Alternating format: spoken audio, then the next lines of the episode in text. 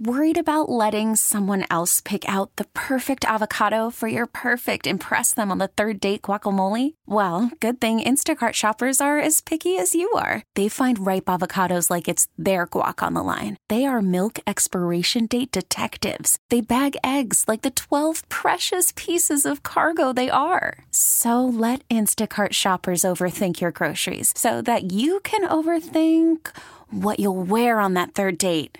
Download the Instacart app to get free delivery on your first three orders while supplies last. Minimum $10 per order, additional term supply. This episode is brought to you by Progressive Insurance. Whether you love true crime or comedy, celebrity interviews or news, you call the shots on What's in Your Podcast queue. And guess what? Now you can call them on your auto insurance too with the Name Your Price tool from Progressive. It works just the way it sounds. You tell Progressive how much you want to pay for car insurance, and they'll show you coverage options that fit your budget. Get your quote today at progressive.com to join the over 28 million drivers who trust Progressive. Progressive Casualty Insurance Company and Affiliates. Price and coverage match limited by state law. Denny Long has the morning off. Steve Thompson and Julie Weisenhorn is here as well. And our phone number 651 989 9226. 651 989 9226. You can call or text the program. Julie, good to visit with you. It's been a little bit. Uh, here we are. Uh, a nice day in April, little cool start, 35 degrees right now, on the way to 58. But a snow event coming in tomorrow. Uh oh. Yeah, that's right. I mean, typical Minnesota, right? You just wait a few minutes and the weather will change yeah, for sure. And from our text line, I wanted to get to it right away. And I, I think that there are a number of people concerned about the perennials that are coming up. Are they going to be able to survive the cold temps we're going to see this week? So the cold temperatures might do uh, a little bit of cold damage on the edges of the leaves or the tips of the leaves, but it's they're it's not likely to kill any of the plants. Uh, remember that these plants are early, typically very early season plants in Minnesota are iris and tulips, uh, crocus, uh, and so they're you know they're they've been acclimating to the the colder the cooler weather and kind of growing as it comes. So they are uh, they're tough plants and they're just going to maybe have a little bit of, of chill damage on the edges of the leaves, but it's not going to kill the plant. All right, Julie. What with the current cold snap uh, coming? Do I have to cover my garlic at night? What are what are your thoughts on plants like that? Uh, that I I don't think so. I think uh, if you're concerned at all about the bulb, uh, because that's of course the part that we harvest. Uh, you know, you can still have some leaf mulch and just cover those uh, a little bit, but you know they unless unless they're uh, they're no, I, I'm going to just say I don't think you have to worry about it, and I think uh, just any plants that you're concerned about, just put a little bit of leaf mulch on them. And I've never tried garlic. Is it, is it hard to get started? No, it's actually great. You plant it in the fall, and you plant a clove of garlic per bulb of garlic that you're going to harvest, and uh, and then in the in the spring, the plants come up, and about midsummer or so, they're going to start to, you're going to get the scapes. Well, early in the spring, you'll get scapes. Those are the flower buds. You want to cut those off. You can eat those, saute them. They're very delicious. And then the plant will grow, and then the leaves eventually will kind of collapse. They'll kind of fall over. And that signals the time when they start to turn a little bit of brown to actually harvest your garlic. And you let that garlic, you hang it someplace nice and dry and let it cure for a couple of weeks. And then you can braid it or you can store it otherwise. And we do have a garlic page on our vegetables page on our extension site. That that is outstanding. What what what type of soil do they prefer? Does, does it matter? Is it kind of like uh, rhubarb and other things like that? Well, being that it's a bulb, uh, you want to have really well drained soil for garlic, and uh, and and you can buy garlic from garlic growers here in Minnesota. Uh, you don't want to use the garlic that is in the grocery store. That garlic is a different type of garlic and it's not as hardy here and it won't produce as well. So purchase garlic uh, in the late summer you can get your order in anytime. Uh, and I know one garlic uh, grower that I've bought from is called Plum Creek. They're here in Minnesota.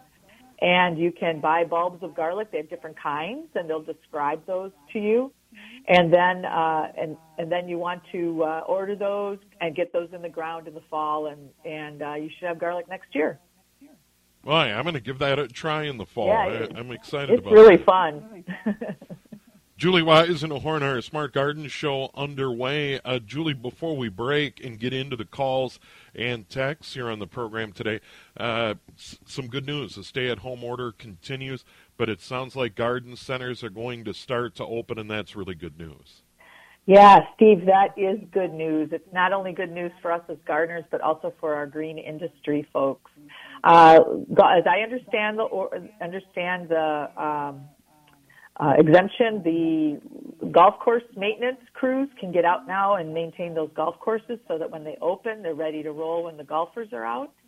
Uh, garden centers are, can also be open. They do have to maintain the six foot distance and practice all sorts of safe, uh, you know, social distancing and all of that.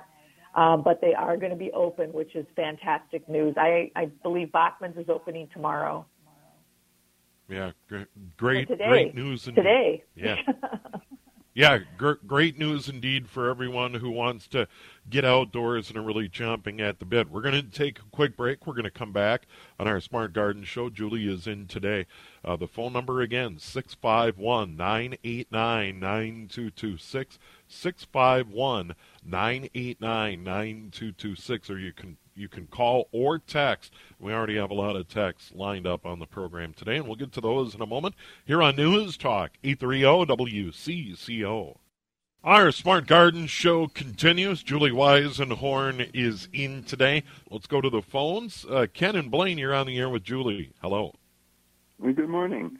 Um, Good morning. I have I have a couple questions. Uh, uh, one question I have is uh, several years ago I uh, purchased uh, endless summer hydrangea, and couple, for the first couple of years I got the nice blue flowers and so forth. And it really hasn't even bloomed the last few years.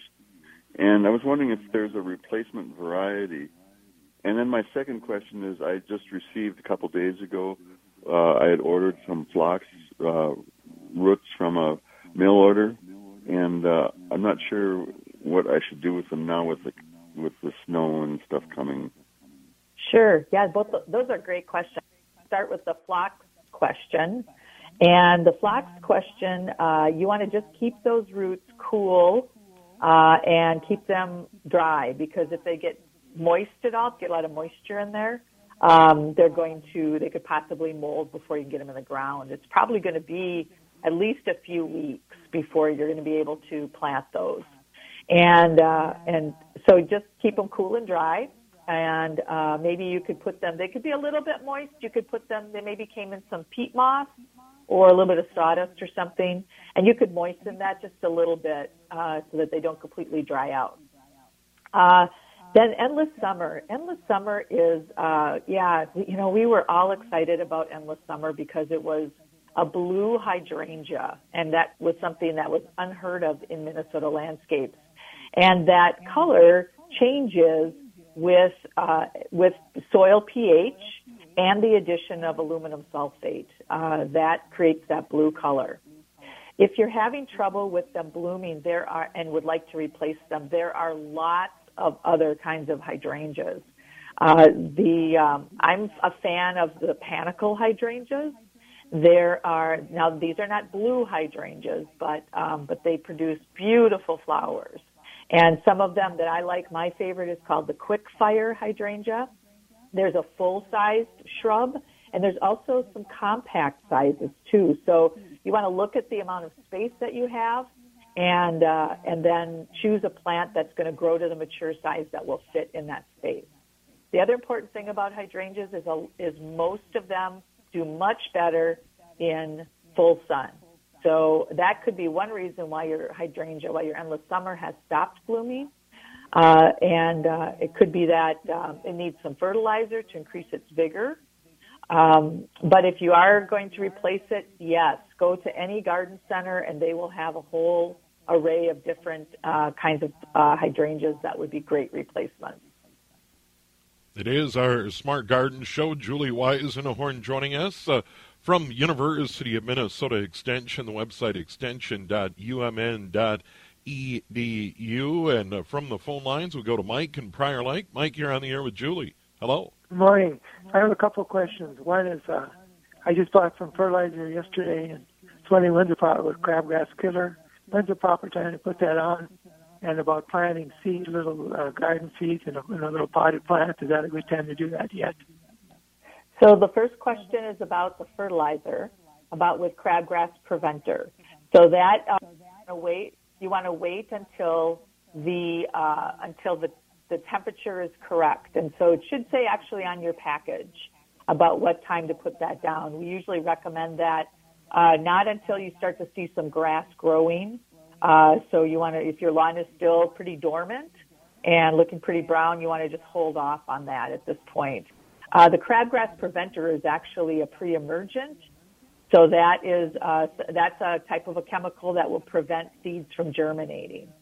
And so that means that you can't overseed your lawn either if you're putting down the, the uh, crabgrass preventer because that's going to prevent your grass seed from germinating as well.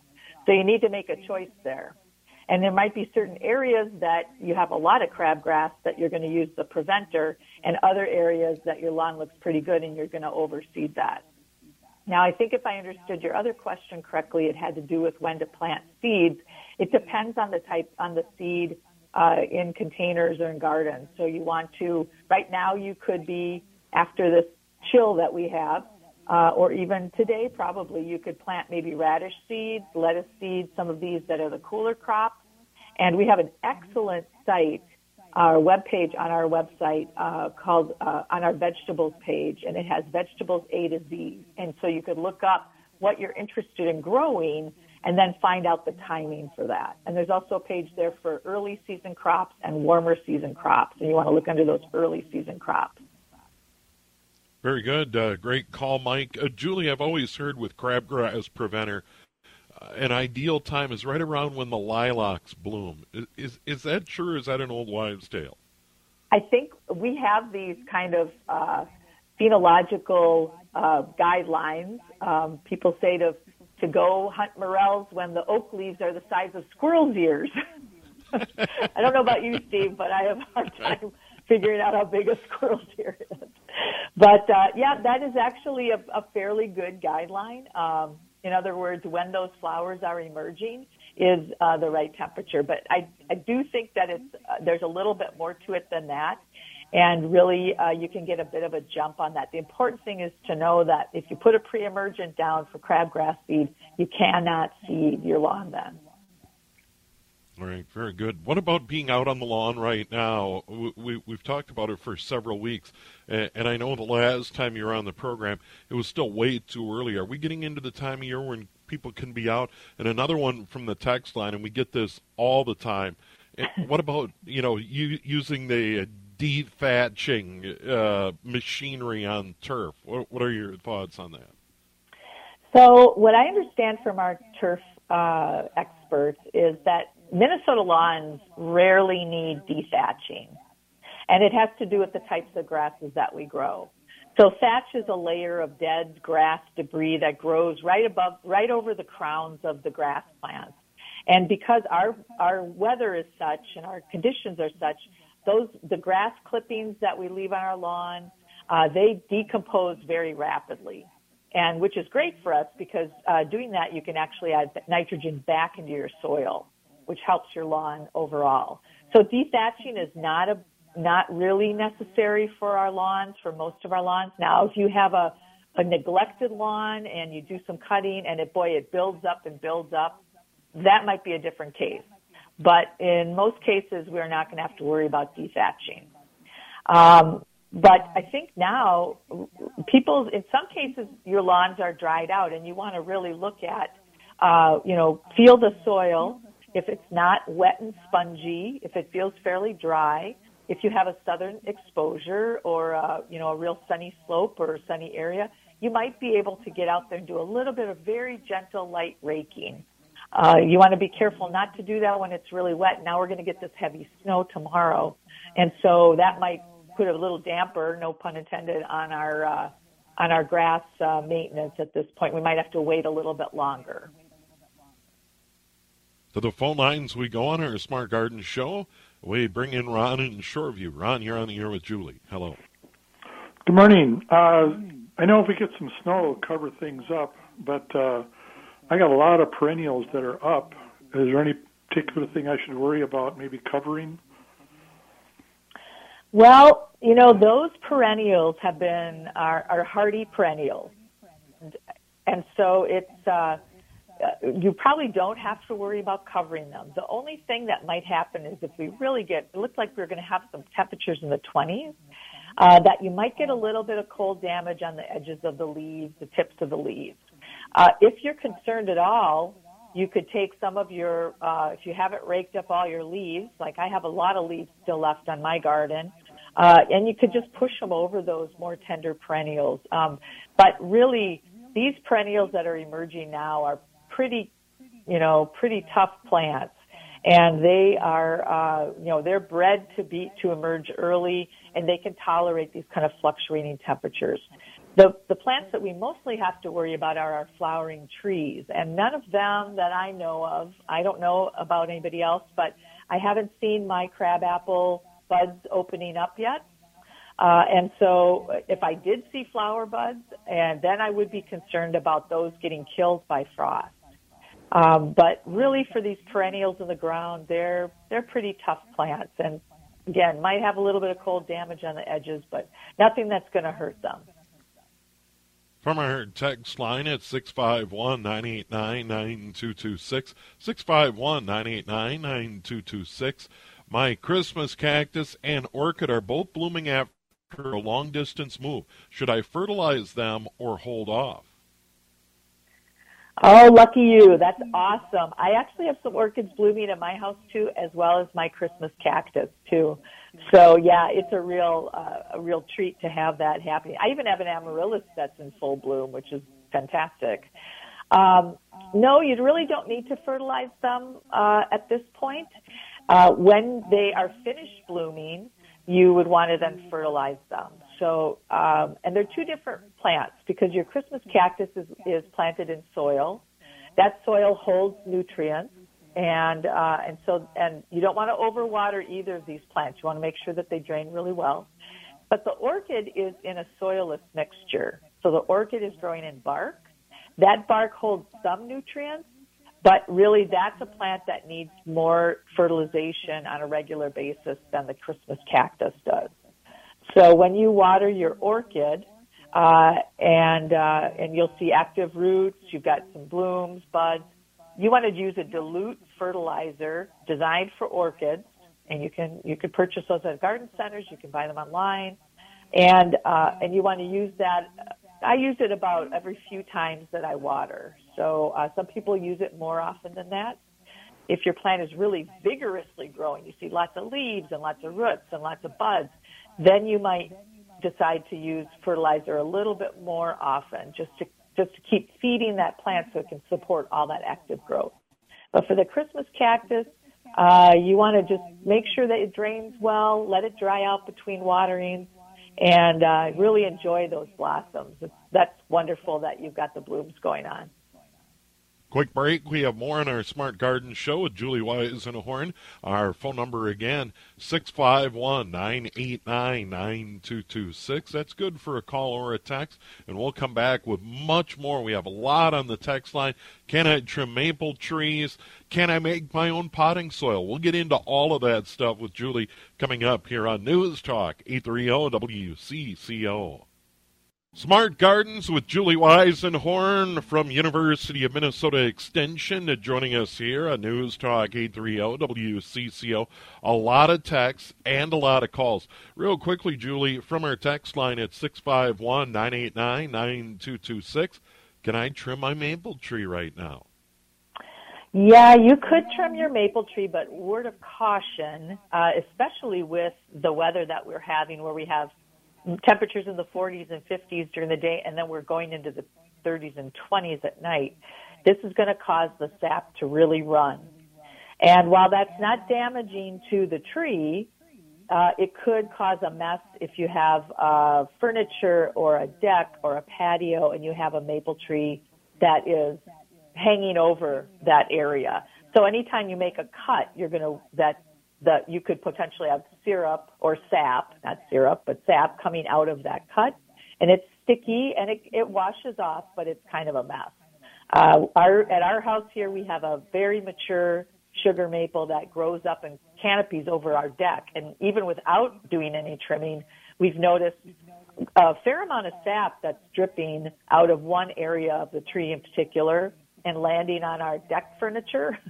And so, um, so we've held off doing any kind of pruning now until after the temperatures kind of settle down and warm up and that sap stops running. And Julie, what about the oaks? Stay away from the oaks now? Yeah, exactly, Steve. Stay away from the oaks. Uh, oak wilt is a very devastating disease uh, of our oak trees, and so you want to hold off pruning oaks. Do not prune oaks from April through June, and that will uh, lessen the risk. This is a high risk time for that disease to transfer between oak trees, and uh, and so we want to hold off pruning those. It's a lower risk time, kind of a medium after that in the summer and in August. And, but the best time to prune oaks is in the winter when the trees are dormant and there's very little, there's no risk of the disease transferring between trees at that point. Another one from our text line. Can I make my own potting soil with dried cattle manure and peat moss? Do I need to add anything like sand or any other material to make sure that that potting soil, the homemade potting soil, is nice and light? So yes, you can make your own uh, potting soil. I'll just put a word in for our garden centers that they have fantastic pre-made mixes uh, that are very uh, readily available, ready to go. So if you want to go that direction, you could. If you're going to make your own, the recipe that we usually advise is uh, two parts of loam, which could be a topsoil. Uh, it could be, uh, you know, a little bit of uh, garden soil if this is an outdoor garden space, and then one part of sand, a coarse sand like a builder's sand that you can buy in tubes or bags, and one part of organic matter. So the two things that you mentioned, peat and manure are considered organic matter. So you can see that it only takes up 25% of that total. And the reason for that is organic matter holds moisture, it holds water, and it makes a very rich soil. And sometimes you can get too much organic matter, and it can actually prevent draining. It can cause seeds to rot, uh, plant roots to suffer a little bit. So you want to only use about 25% of organic matter, whether you use Maybe half of that is peat and half of that is manure. That's fine. Uh, but then you want two parts of that loam, and again, a, a good a good sandy topsoil. Actually, if you can find that uh, at the uh, your garden center or hardware store, that works really well. And then some sand, some coarse sand. To the phone lines we go. Lucy and Hopkins here on the air with Julie here on our Smart Garden Show. Hello. Hello. Hello. I need some advice about a lawn rescue. Um, we've got a long established turf. Uh, my family's been nurturing it since the 1950s, never using chemicals at all, doing passive overseeding. Um, we've got a really, really hardy lawn that does not require watering because the root system is golden. I woke up on March 24th and found out that a big commercial lawn service, I'm sure you've heard their name, I'm not going to mention it on the air, had mistakenly poisoned my lawn thinking they were in the next block. What they put down was uh, crabgrass preventer and fertilizer. Now, I'm assuming that the passive overseeding I did this past beginning of the winter is totally toast because of the crabgrass preventer. It won't it won't germinate. But what I'm wondering is they have offered by way of reparations to do a core aeration. So my first question is is that going to do any good in terms of neutralizing the harm that this these chemicals have done to my yard. Second question is when can I put down some grass seed on the thin spots that would have benefited from the the passive the dormant seed that they killed off. And third question is am I now going to have to water my lawn because it's been fertilized? Wow, that's a lot of questions. Uh, well, first of all, you are correct that with the crabgrass preventer that you're not going to be putting down uh, any lawn seed, and it may it may affect the lawn seed that you used that you put down last fall. Uh, that hasn't germinated yet. It could prevent some of that from coming up. So that is true. Um, as far as the fertilizer goes, it's it's likely that that's not going to actually harm your soil or harm your harm your lawn. Uh, this is a lawn care company. They've, uh, while you have not used fertilizer on it, and sounds like you've had a really robust lawn, which is great. I don't think that the fertilizer is actually going to harm your lawn, so that's good. Um, as far as uh, uh, aeration with core aeration, the better time to core aerate is in the fall. And the reason for that, according to our turf experts, is if you do it in the fall, the seed, the weed seeds are not uh, going to be germinating after you core aerate. Every time you expose uh, the soil, if you tip, you know, you're pulling those cores out, and you're pulling weed seeds that are in the in the soil bank naturally, uh, and they will, but they won't germinate in the fall. In the spring, you could you would potentially cause them to germinate. So even though they put down the crabgrass preventer, and uh, you still could cause some uh, weed pressure in the spring if you do a spring core aeration. So we, we recommend that core aeration be done in the fall. That's the best time. Spring is okay, but we usually, uh, that's usually for compaction for severely compacted lawns. And it doesn't sound like yours is, is uh, having that issue if it's been so robust. So I would, I would ask them to hold off until fall to do the core aeration. Um, and, uh, and as far as uh, seeding now, when you, can you seed? I would say, uh, boy, I that's a that's a question. I'm not sure exactly how long you have to wait when it comes to uh, how long those preventers are in the soil. Um, so I would say you could probably do a dormant seeding again next fall, and uh, and see if that uh, you know and and that probably should be okay. All right. Uh, very good call, Lucy. Uh, let's go to yeah. Diana in Hutchinson. Diana, you're on the air with Julie Weisenhorn. Hello. Good morning. My question is when it comes to mowing your lawn, I've heard so many different answers as to how far the uh, deck mower should be set to. I've heard two inches, three inches, four inches. Which is it? We re- we recommend that you mow at a height of three inches. That you set your mower for three inches, and it does. Here's why: because the even though those grass blades are very very thin and very small, and they don't look like they do a whole lot of work, they are actually the photosynthetic part of that plant. In other words, they're the parts of the plant taking sunlight and oxygen, water, and they are actually creating sugars and carbohydrates that support the grass roots. There's also good research that indicates the longer the blade, the longer the roots of the plant. And so the longer the grass blade, the longer and deeper the roots will grow. It's called a root to shoot ratio. And so if you cut your lawns very short, your roots are not going to, you're not going to have enough photosynthetic material to support nice deep roots. And when we come to those really hot days in July, uh, when the, the grass could, that's when you get burnout on your grass. So three inches will help to create a much better uh, root system. The other thing about those blades, even though they don't seem very big or broad, they will actually shade the surface roots, save uh, the crown of the grass plant. And what that does is it helps keep it cooler when the temperatures get warmer. We have cool season grasses in Minnesota. They grow best in cool seasons. When it gets warmer, those little blades actually will shade the crowns of the grass plants and keep them cooler. They will also shade the soil and prevent some weed germination. So some weed seeds germinate when they're exposed to sunlight. If you don't expose them to sunlight, they don't germinate.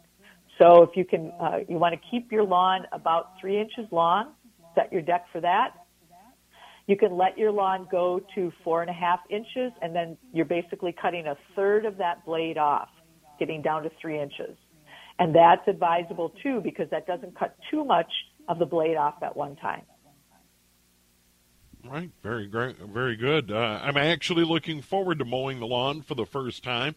I don't know when that will be, but uh, at some point in the future, I always enjoy mowing the lawn. It is 8:44 in our Smart Gardens show. Julie Weisenhorn is in. We're going to come back. Mary and Eden Prairie. We're going to go to our text line as well. Here's some of the highlights. We're going to talk violets that are taking over uh, someone's garden and we're going to talk cucumbers. And uh, someone's having difficulty uh, getting uh, the cucumbers to actually grow to the point where they can be harvested. We'll get into all of that coming up with Julie here on News Talk 830 WCCO. Our Smart Garden show continues. Julie Weisenhorn in from University of Minnesota Extension. And Julie, before we get back to the calls and texts, what a great website, extension.umn.edu, yards and gardens. So much great information there. Yeah, absolutely. And I want to remind our listeners about our Yard and Garden News blog, which comes out twice a month, every two weeks. It's timely information. We write it. Uh, those of us who are extension educators in horticulture write it. You can subscribe to it. Uh, there's a subscribe button on the page, and actually, when you go to our website, it's the first thing that you see. Oh, great! Uh, outstanding. Uh, Julie in today. We've had a lot of calls and a lot of texts. Mary's been waiting for a while in Eden Prairie. Mary, you're on the air. Hello. Good morning. Um, I, Morning. I'm not worried about the spring flowers, but I do have one of those large peonies plants that you don't have to cage to hold up, and it has tons of uh, the red buds on the base of it. So I'm just wondering if I really need to cover those. I don't have any um, leaves around it, but I'm just wondering if I need to cover those little red buds.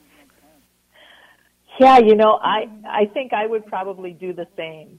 I would uh, be concerned about it too because are those are amazing plants, and I would be concerned about that a little bit. If you have uh, any wood mulch, even if you can scrape it up from some other area of your yard, if you have, uh, uh, you can cover it with a little bit of, um, uh, even like another container would probably help.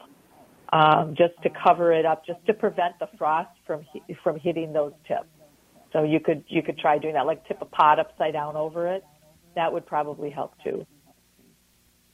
Uh, from our text line, uh, thanks so much for the call, Mary. Will fertilizing the yard be beneficial before it snows? Should I hurry and get fertilizer down before that snow comes tomorrow? No, I would wait. Uh, fertilizer doesn't activate when it's cold.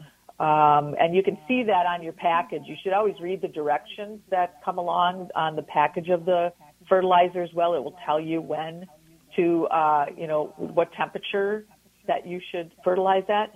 The problem with putting fertilizer down, uh, if it gets really cold and that top surface of the soil freezes, uh, is that, or gets uh, kind of hard, is that that fertilizer can just blow away. It can just roll off of your turf. So just kind of hang back a little bit on the fertilization. This this cold snap is going to get by. We all know that. We're Minnesota gardeners, and uh, just kind of hold off a little bit on that. From our text line last year, my cukes were loaded with flowers. Look great, set cukes, but then turned yellow and died. What happened to my cucumbers? Well, that is a great a great question, and I'm sorry to hear that that happened. Um, I'm looking at actually at my house here. I'm looking at the um, uh, cucumber web page, which is on our extension web page under vegetables and vegetables A to Z. You can look up any vegetable there, and there are a number of different uh, diseases. A lot of them have to do with uh, bacteria or fungal spores that uh, can splash up onto fruit and affect them uh, and cause them to rot on the vine. And, uh, and so that's one of the things, uh, fruit rot diseases, they're called. That's something that maybe happened with that fruit, that it turned yellow, uh, could have been the cause of some kind of a, bacteria. One of the best things to do is to rotate your crops. And so try growing those cucumbers in a completely different area of your yard or of your garden space. Uh, even if you have a small garden space, just just grow them on the other end. Uh, try growing them in containers. Buy some really large plastic pots. Grow one one plant per pot. See if that helps. You can trellis them up also. That helps to keep the plants cleaner. So even growing in your garden bed, uh, you can build a, uh, using garden stakes, you can build kind of a pyramid shape and run some twine around that area and then let the vines grow up that, uh, and that helps to keep that fruit really clean and the leaves too. So maybe try a couple of things like that. Also, please take a look at that vegetables A to Z site and read about that. You may very well find uh, some other solutions to, to your problem. Uh, one other quick one from our text line. Violets are overtaking one of my gardens. They're beautiful until June, then they turn brown. How do I get rid of these violets? You got to dig them up. It's the only way to get rid of them, really. Um, you could spray them with a broadleaf or a non-selective herbicide, but but I find it actually just easier to to dig them up, and you're going to need to dig fairly deeply. So they do have some complex roots. They lie on the surface, but be sure to dig down uh, so that you get that whole plant coming up. But that's for me, that's always been my way of, of dealing with violets. I love violets. They're very cute. Uh, they're early season, uh, but uh, they do tend to take over quite a bit. We're coming up on the end of the program here quickly. Let's go to the phones. Dick in New Market, you're on the air with Julie. Hello. Good morning. Say I have two red Canada rhubarb plants, and both produce very well, but one of them has developed a basketball size crown. What do I do with that? Wow, that that is a big rhubarb. um, well, rhubarbs are big feeders, as you probably have noticed, and uh, you can divide those plants. Uh, so the rhubarb uh, plant will produce next year's buds on that outer edge of that crown. So with each year, those plants get wider and you might find that the center of that plant isn't even producing anything. So, uh, so you want to divide it every few years. And in doing that, you want to dig it up and then just take a nice sharp knife and cut away those new bu- those new buds. Uh, remember, they're on the outer side. You can throw the center away, and uh, and just transplant those. Give them away. Uh, whatever you want to do with those. All right, very good, Dick. Uh, love rhubarb. I have a rhubarb plant in my yard. Um, you, you talked about big feeders. Should they be fertilized? And now is a good time to give rhubarb a good jump start. Yeah, I think when it when we kind of the weather settles down and we get kind of steadier, sure. warmer uh, weather, then I think you can go ahead and do uh, do some fertilization. Uh, they don't really react to soil pH, so you don't need to worry about that. It's not that important to uh, to Minnesota in Minnesota soils. Uh, so it has to take up a large amount of nutrients. So think of how big those leaves are, and it has to support those big leaves. So uh, you can supplement that soil with a balanced commercial fertilizer or some really good compost or a combination of both. And just uh, adding those in will add a lot of organic matter and micronutrients uh, as well. And then use uh, a high phosphorus fertilizer. This is a case where we want like a 10-10-10 or a 15-30-15 or some really high rates of manure or manure compost will help to uh, uh, to use that uh, to use some of those uh, nutrients in there. So um, really um, uh, feed those plants, and uh, soil tests are also great to to do too. So if you have high phosphorus soil already, you don't really need to worry about the phosphorus, but but you want to really feed those plants well. And again, check out vegetables A to Z. We've got a rhubarb page. All right, outstanding. And of course, Julie Weisenhorn, the show goes all too quickly. We apologize to the folks that didn't get on uh, the air today via text or call. Once again, the website's a good one, extension.umn.edu, yard and garden. Julie, always a pleasure and thanks. Thanks, Steve. Have a great week. Stay well. All right, there's Yep, there she is, Julie Weisenhorn, on our Smart Garden Show. Of course, Julie uh, with University of Minnesota Extension. This episode is brought to you by Progressive Insurance. Whether you love true crime or comedy, celebrity interviews or news, you call the shots on what's in your podcast queue. And guess what? Now you can call them on your auto insurance too with the Name Your Price tool from Progressive. It works just the way it sounds. You tell Progressive how much you want to pay for car insurance, and they'll show you coverage options that fit your budget. Get your quote today at progressive.com to join the over 28 million drivers who trust Progressive. Progressive Casualty Insurance Company and Affiliates. Price and coverage match limited by state law.